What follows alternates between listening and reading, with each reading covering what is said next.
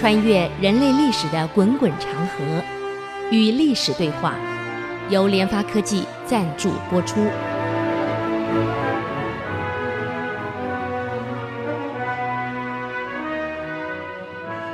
这里是 IC 之音竹科广播 FM 97.5，您所收听的节目是《与历史对话》，我是刘灿良。我们上个礼拜谈到这个辛弃疾呢，给耿京建议往南发展，由山东往南。那么这样一路呢，往南一跨过山东到江苏，再跨过江就到浙江，可以直接到临安去。跟宋朝呢连成一片，作为反攻基地。耿京就问了，如果往北走或者往西走，我直接打汴京到燕京有什么不好？辛弃疾说，哎呀老哥呀，我们就1万多个兵力，金兵那么大，你直接打到黄龙府，打到那个汴京，打到燕京，怎么可能？何况我们需要有根据地，更需要有后勤。那么后勤在哪儿呢？现在我们的正统，我们的王朝，我们中央政府现在在临安，在南方，我们应该往后打，这个战略部署才是对的。往南，这样往南拿下整个南边的土地后呢，可以跟我们中央政府连成一片，这样子呢，我们的后勤就稳了，这才是上策。如果往北打，我们是孤军，这是很危险的。而且这个孤军呢，四面八方都是金人，你说我们怎么打？所以一定要往南连成一片后，南边是我们的人了，就无后顾之忧。这样你往北进才无后顾之忧，否则你怎么打啊？往北打，南方是隔了这么大一片土地是金占领的，我们是被包围的，你怎么打？所以一定要先往南打，尽量往南打，跟我们中央政府能连成一片，这才是上策。耿京被说服了，那好，可是要得到中央政府的支援我们才行啊，所以得派个人到中央去啊，跟中央接洽。那么谁去呢？耿京说，要不然让贾瑞前往好了。可问题是来了，贾瑞是个大老粗啊，他自己心里明白，你让我当特使去见皇上，去见宋高宗，怎么可能啊？我的话都不会讲，斗大字没认得几个。虽然我是耿京的心腹没有错，你派我去，可是我去我怎么跟宋高宗沟通啊？我口才又不好，又不会讲话，怎么去分析，怎么说服这个中央政府支援我们？我没那个能耐呀。所以可能还是得一个文武全才的人啊，口才又好，文学底子又有，能够讲话的一个人随行去。那谁去呢？那就让辛弃疾陪你去。就这样，他们从山东一路往南，过了江苏，一直到了临安，见到了宋高宗啊，赵构。那么见了皇上以后，他给皇上报告，为了反金复宋，我们在山东有个根据地，现在兵马有1-2万人了，还在扩张。我们希望往南打，这样把整个山东、江苏一直到浙江过来连成一片，变成一个根据地。那么皇上您的部队呢，就可以北进，跟我们连成一气，这样收复中原就没有问题了。高宗挺高兴啊，哎呀好啊，你们这样做得很好啊，鼓励你们尽量往南，这样我们把它连成一片啊，这样反攻就有机会了。马上封耿京为天平节度使啊，封这个辛弃疾为右丞奉郎啊，在天平节度掌一切书记。那么辛弃疾接受了封以后呢，很高兴啊，就带了这个封赏的东西，还带了一些部队，这个高宗也给了一小队兵马，你们直接往北去，要返回东平府。谁晓得从临安出来，才过了这个长江，才一过江就接到坏消息了。因为耿京的部队发生叛乱啊，为首的张安国跟邵敬两个人杀了耿京，投奔给金去了。所以这个汉族很可怜，老是出汉奸啊，奇怪了。本来一个好好的根据地是很有希望的，可以反清复宋的，就没有想到就是有人贪图一时的荣华富贵，所以重赏之下必有勇夫啊。金有了重赏，谁拿下耿京重赏，就有一群人虽然是跟了耿京的人，一想到有重赏，太棒了，各位，所以就私下作乱，并且私下把耿京给杀了，提着人头跑去降金去了。辛弃疾接到这个信息是捶胸顿足啊！天啊，你亡了我呀！好不容易跟中央政府接上了，也封为天平节度使了，给钱给粮给武器给军队，有个根据地可以起来跟中央结合一起抗金，就没想到发生这种事儿。辛弃疾气得不得了啊，很痛心啊，结果没有回东平府，直接奔金的营区去了，就带着原来送的部队跟自己的少数人马直接突袭金营。这个张安国等人啊，张安国跟邵敬这两个带头的人正好在金营里面在庆功宴，哎呀，你一杯我一杯喝得烂醉，太高兴了，提着耿京人头来受这么大的赏识。这有点像吕布当时提着这个他义父的脑袋去给董卓，情况一样。没有想到辛弃疾突然杀进来了。我们都晓得辛弃疾这个文武全才呀，提个30箭，人又高，人高马大，一下子冲进来，冲到张安国面前。张安国一看，你们喝得醉醺醺的他一箭先把这个邵敬给干掉了。一手拉着张安国的领子，你以为你走得了你啊？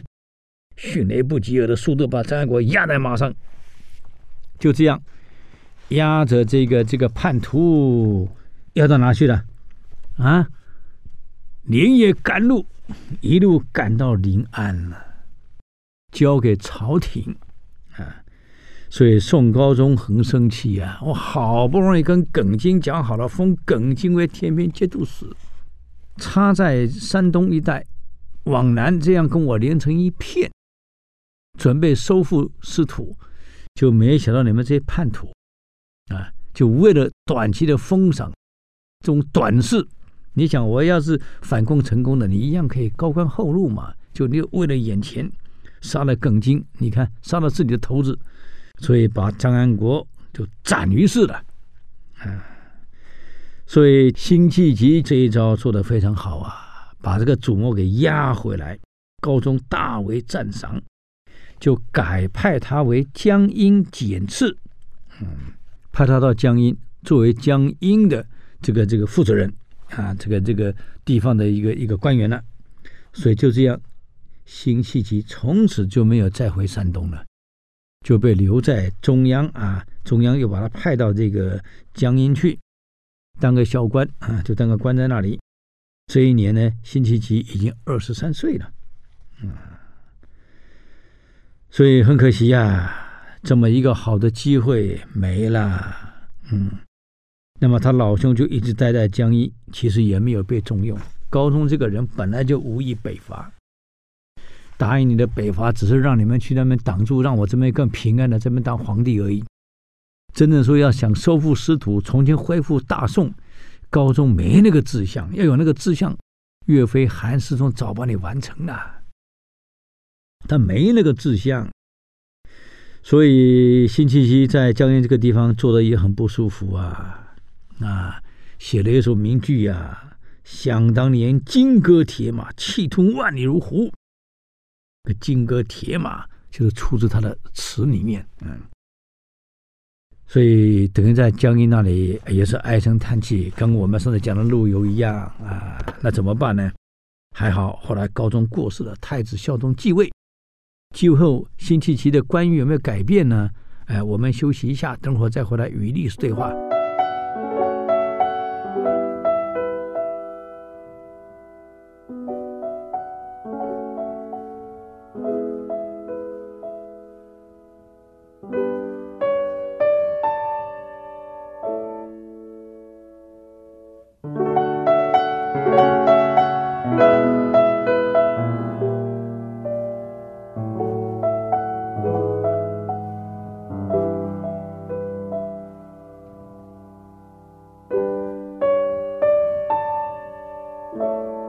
欢迎回来与历史对话，我是刘燦良。那么刚刚讲到这个高宗过世后呢，他1162年高宗传位给太子叫孝宗。那么孝宗即位之初呢，对他父亲高宗这种偏安江左有点不是很能接受啊，也很思进取，想收复失土，想好好有一番作为，所以想锐意改革。那么辛弃疾来自这个沦陷区啊，就他来自山东已是沦陷区了啊，是满腔热血啊，因此呢，他给政府写了一篇怎么样子反金，怎么样子复宋，怎么样力挽狂澜啊。那么跟金人作战的特质，的军事部署是什么样的情况？因为我来自沦陷区，沦陷区的情况如何？当地老百姓思宋，因为刚才沦陷没几年嘛，这个老一代还在想宋朝的事啊，希望王师能够北定中原日早点回来。既然当时这个大家都思宋，情绪这么高，如果孝宗肯作为，宋朝不是没有人才，也不是没有财力，也不是没有军力，是可以作为的啊。所以就按照当时他在沦陷区所看到的金人的一切政治、经济、军事跟当时民心的背向啊，所以就写了一篇怎么样反攻，怎么样收复失土，怎么样成功的，叫做《裕容实论》啊。写了这么好的一个怎么样收复失土、恢复中原啊、驱逐鞑虏的这个《裕容实论》，这么有价值，这么好的内涵，送上去以后被压住了。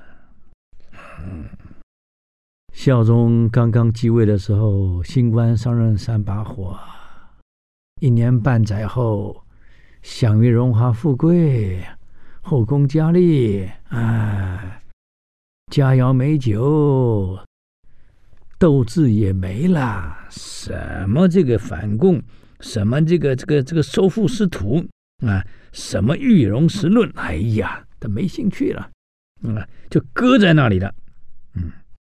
反而呢，整个临安城到杭州啊，越来越繁华，因为经济发展的不错啊，所以看到杭州日益繁华，到处是茶楼酒馆啊，各种杂技乐乐，王公贵族一掷千金，所以当时人称杭州为销金窝啊。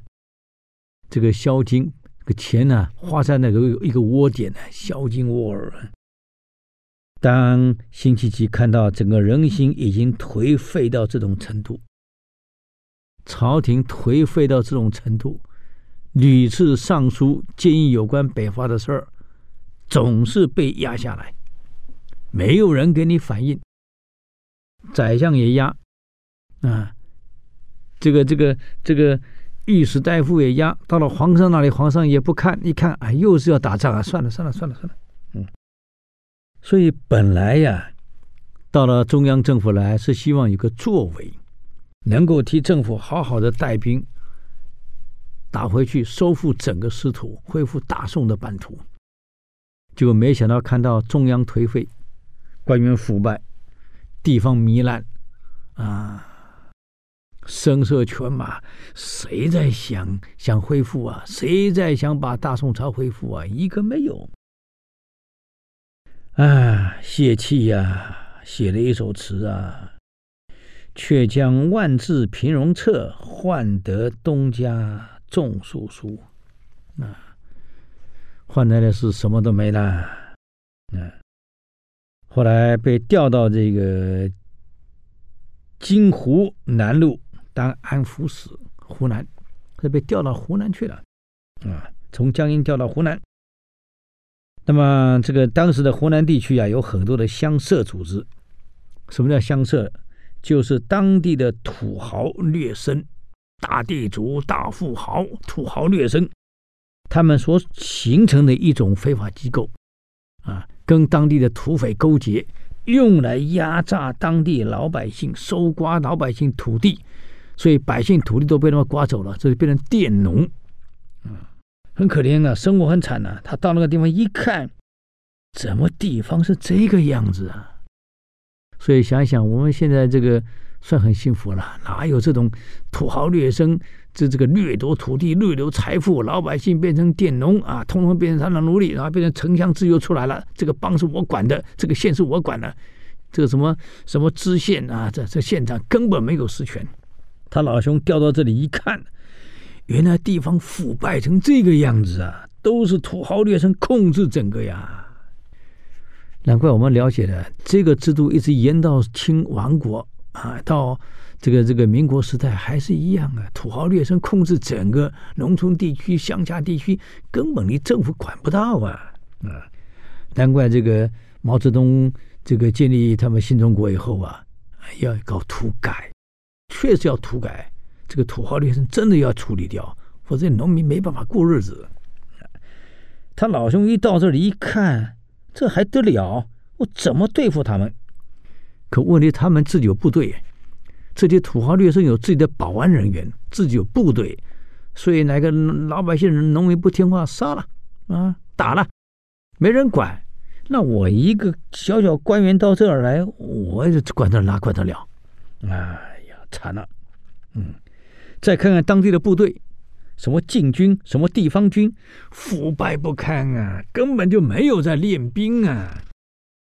你看被金人打败了，按理说应该要图强图治，好好的寻求怎么样恢复大宋，结果不是，地方嘛都是士绅啊，土豪劣绅控制住，各地的驻军呢，部队呢，变成了统帅的私人佣人佣工，帮忙这个统帅搬运土木、建筑宅地。哎呀，还被将校们官员派到地方去做买卖，什么这教战守则，什么骑射，什么作战，什么操练，通通没了，一塌糊涂。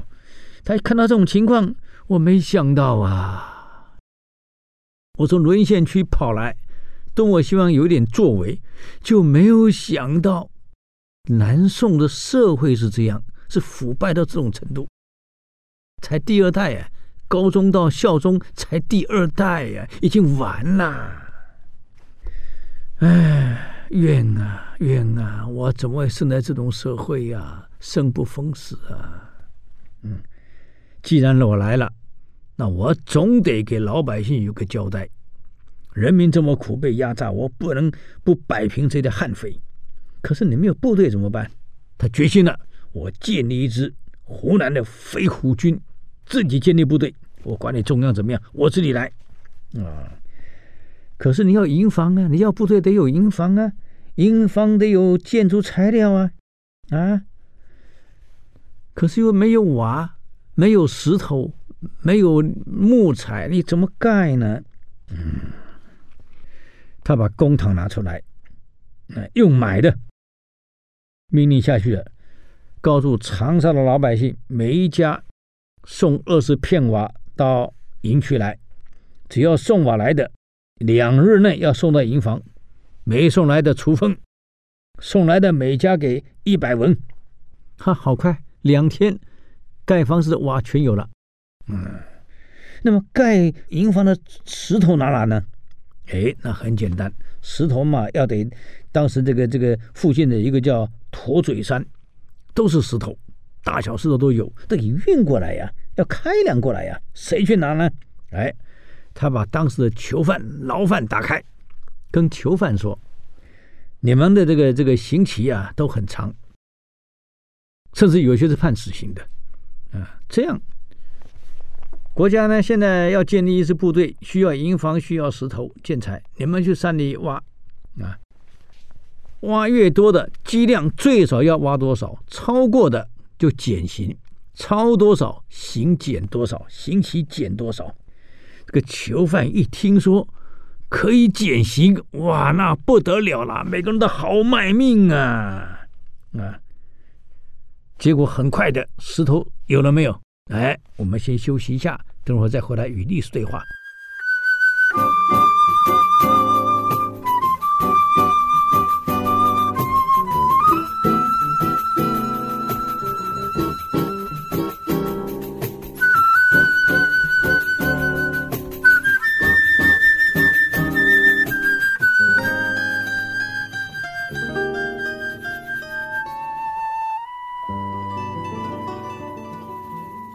欢迎回来与历史对话，我是刘灿良。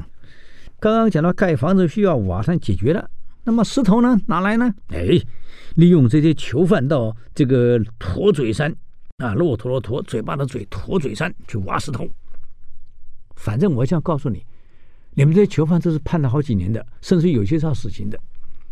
基数是要搬多少石头，超过多少刑减多少，死刑可以免死刑。那你想想看，搬石头超过的运回来的量只要超过多少就减刑多少，能不拼命吗？哎呀，那囚犯可是努力了啊，卖力的不得了啊！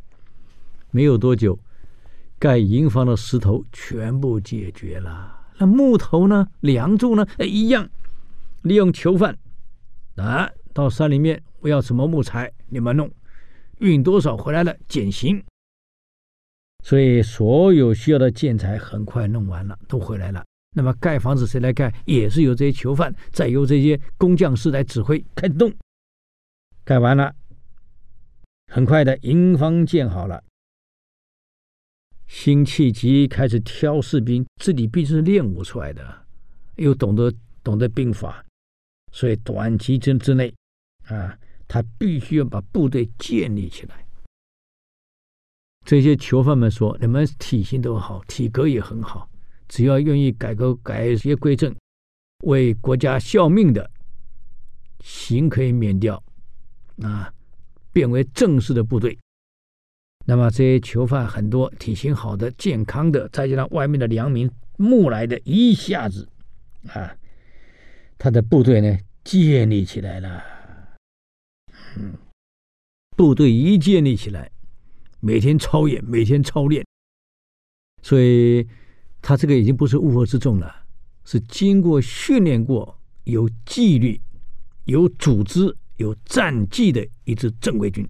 他成为飞虎军，那比当时的中央禁军还有战斗力。就凭这一批，把当地的这一些土豪掠生土匪全部搅得干干净净，老百姓高兴啊！这一支部队真能打仗啊！后来往北跟金兵接触，还把金给打败了，所以金就称他的部队叫虎儿军，正是老虎一样猛虎下山呢，正能打呀！加上这个老辛这个人，辛弃疾这个人又懂兵法，又能运筹帷幄，又能运作，又能训练部队啊！他等于是当时这个唐朝这个大将啊，这个当时唐朝西域的两个大将啊，等于两个结合体了，一个很能打仗，一个很能够训练部队，所以这个很厉害的。所以这样一下子声望就起来了，可声望起来就麻烦了。人怕出名，猪怕肥呀，这一肥一壮，名声就传到哪里去了？就传到中央去了。说这个老兄啊，辛弃疾很厉害呀，有自己的部队呀，又能征善战呐，等于是唐朝西域那个大将高仙芝跟方长卿的结合体。这样一来，万一要叛变的话，那还得了？奇怪了。宋朝所防的是防这里部队叛变，而不是怕金兵打过来。各位，这很有意思啊！所以有人给皇上建言了，这个老兄啊，文武全才，又有组织能力，战斗力又强，部队越来越大，一直在扩充。这个部队压过我们在地方的团练，压过我们地方的禁军了、湘军了，都压过了。战斗力这么强，万一反了，而且他又善于指挥作战，不下于高仙芝，训练部队不下于封长清，这么厉害的一个人，皇上，你想想，他比金兵还危险啊！居然认为他比金兵还危险，那怎么办？皇上也担心啊。这地方势力这个虎儿军这么大，那好，把他调回中央啊，就这样把他调回中央。他的部队呢就改由当地的部队接管了，一接管战斗力就没啦，各位，腐败掉了。调到中央，这个椅子还没有坐热呢，马上改调到江西去了啊，到江西去当个小都督啊，小都护。江西可不比湖南啊，当时宋朝啊，湖南还是个鱼米之乡啊，江西可可怜啊，灾害又多，旱灾、涝灾啊、虫灾，老百姓根本民不聊生啊。所以辛弃疾一到啊，一看到这个情况，要命啊！百姓穷成这样子啊，那这个粮食到哪去？中央发的粮食到哪去了？地方上的粮食收购到哪去了？一查，哎呦，这个地方官吏跟这个富人地主囤了那么多的粮食，一般佃农老百姓没饭吃，没饭吃怎么办？劫呀，抢劫当土匪呀！所以他一到了解整个情况以后，下了一道命令，公开一个榜示：反正有囤积粮食不肯出售者，而囤积粮食高价者，发配到岭南。家里缺粮，不透过正当手段买卖而去抢劫偷的，斩！这一公布，雷厉风行啊！才一个月，到任才一个月啊，解决了啊！市场的缺粮没有了，统统解决了，穷人买得到粮食了，而且是平价啊！富人不敢抬高价，也不敢存粮，穷人再穷也不敢抢，会杀头，解决了。所以他这个雷厉风行啊！这种作风，你看在湖南做得好，到江西这么穷，一样把你治理起来。不但把你这个粮食解决，还广设学校。你本人生就是文人哎，很重视教育，还在地方设教育啊，而且打算把国军这个如法炮制到江西去，再来成立我的部队，怎么样啊？这样我地方可以自保。所以他做了几个策略，一个教育。一个经济发展，农业需要水利，水利跟着开发，再来要想成立部队。这个消息很快，因为运作的很好，很顺利，很成功啊！消息又传到中央去了。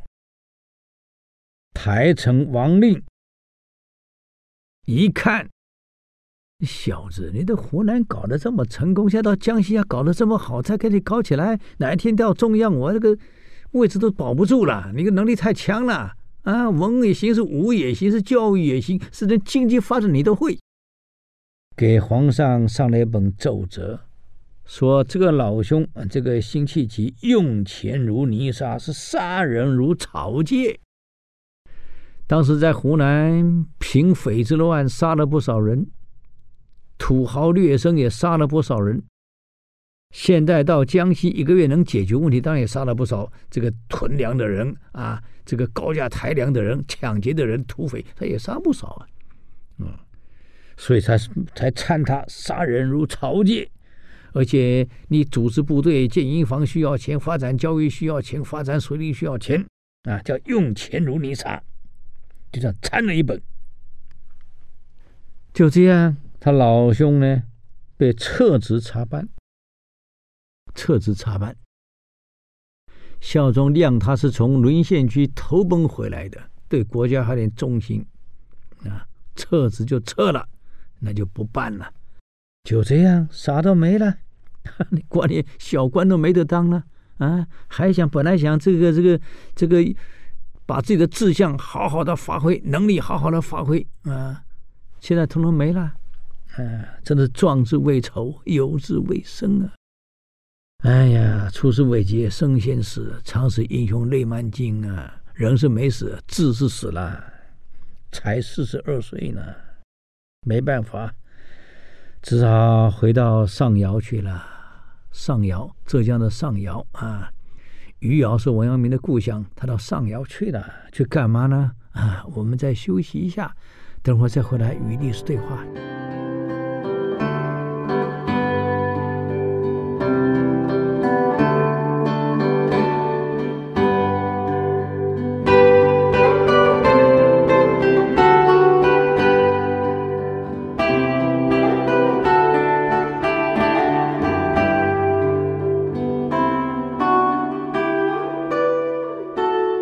欢迎回来与历史对话，我是刘灿良。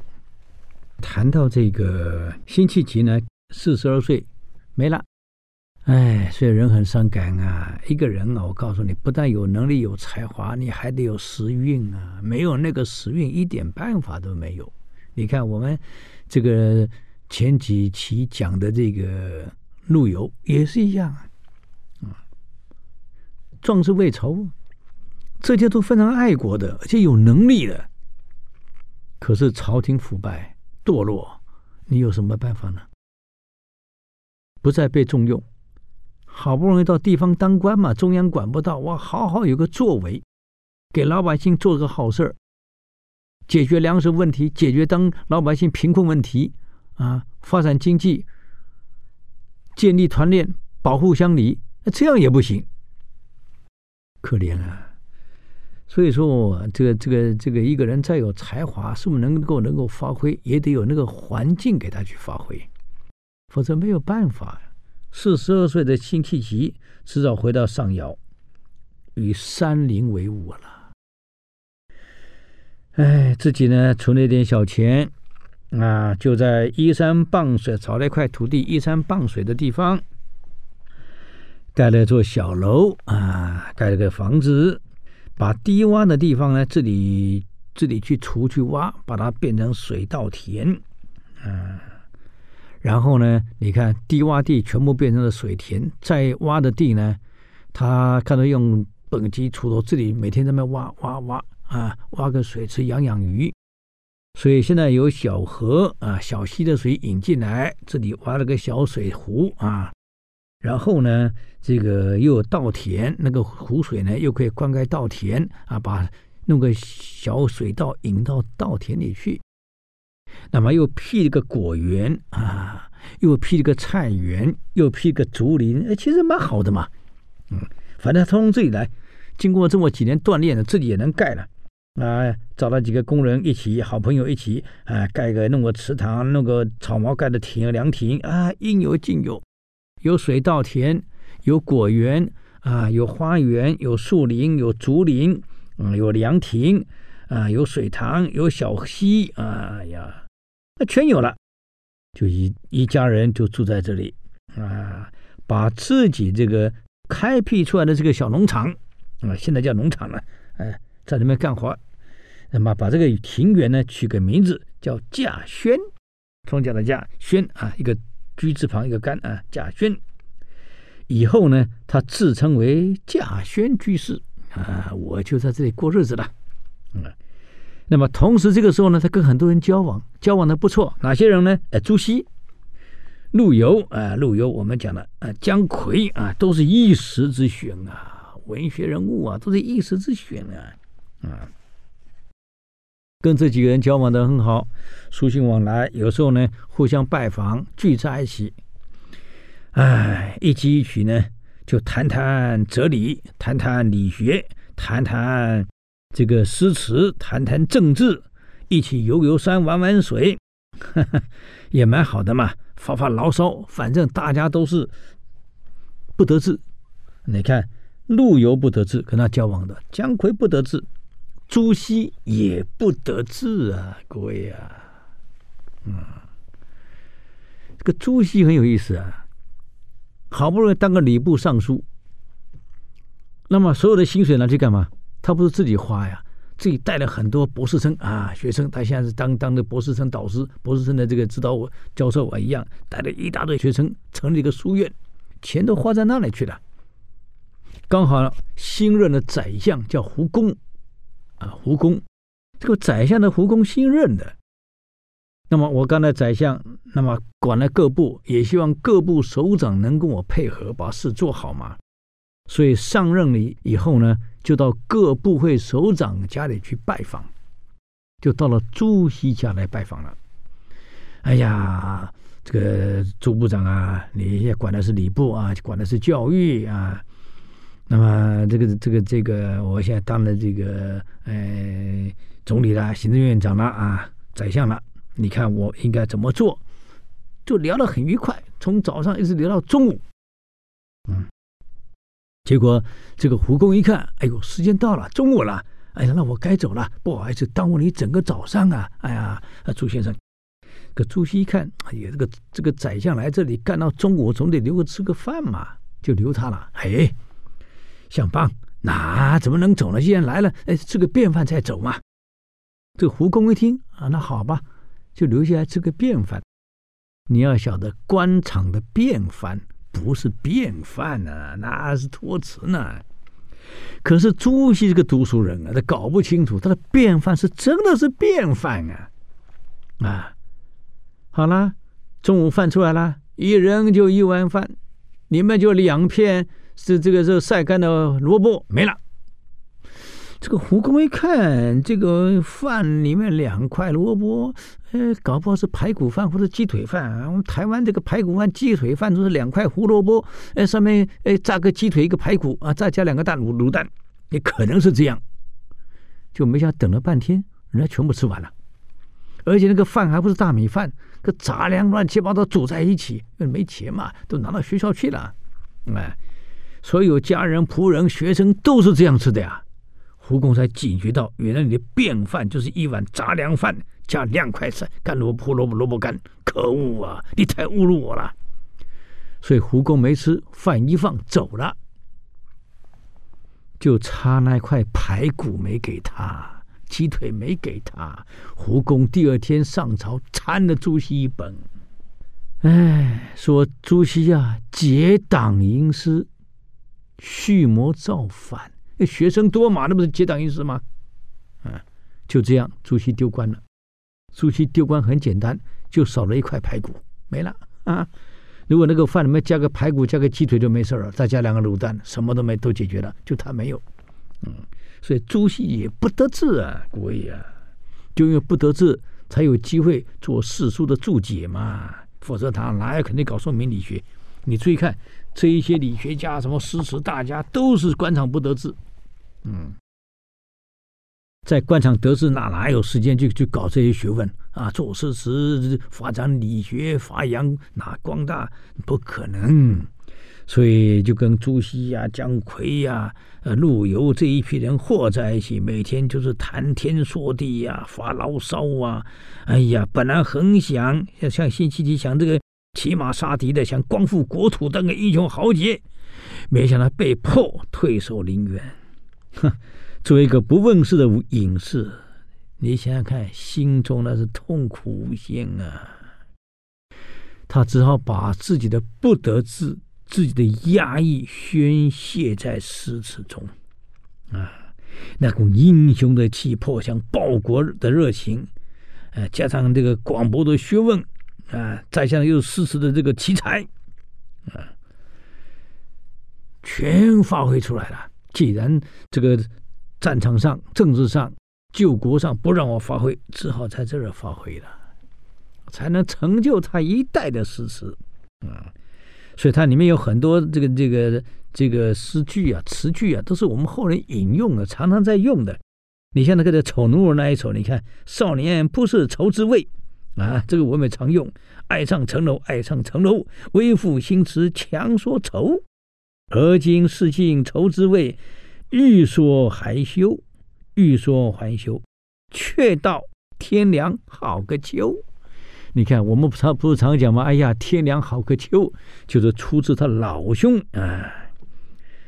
所以它里面还有很多词句啊，我们后来用的很多啊，像我见青山多妩媚，料青山见我应如是，这我们也常见的。更能消几番风雨，匆匆春去春来又归去。你看，我们唱的春来春去，春来又归去，匆匆来匆匆去，也是出自这里啊。还有一句，我看我们这个更熟的文人啊。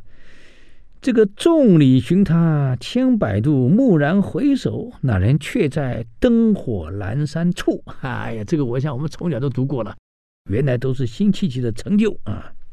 所以老辛一辈子呢，就埋没在这个诗词里面呢，也很有成就啊。很可惜，他这一生就这样结束了啊。所以一个人啊，本来是壮志，想要帮国家这个恢复啊复兴的人。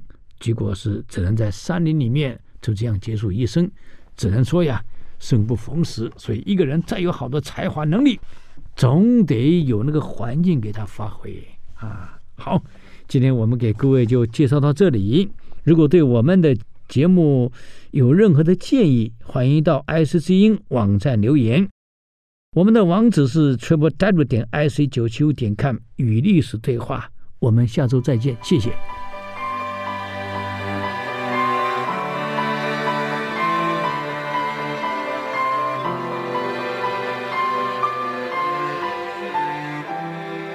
以上节目由联发科技赞助播出。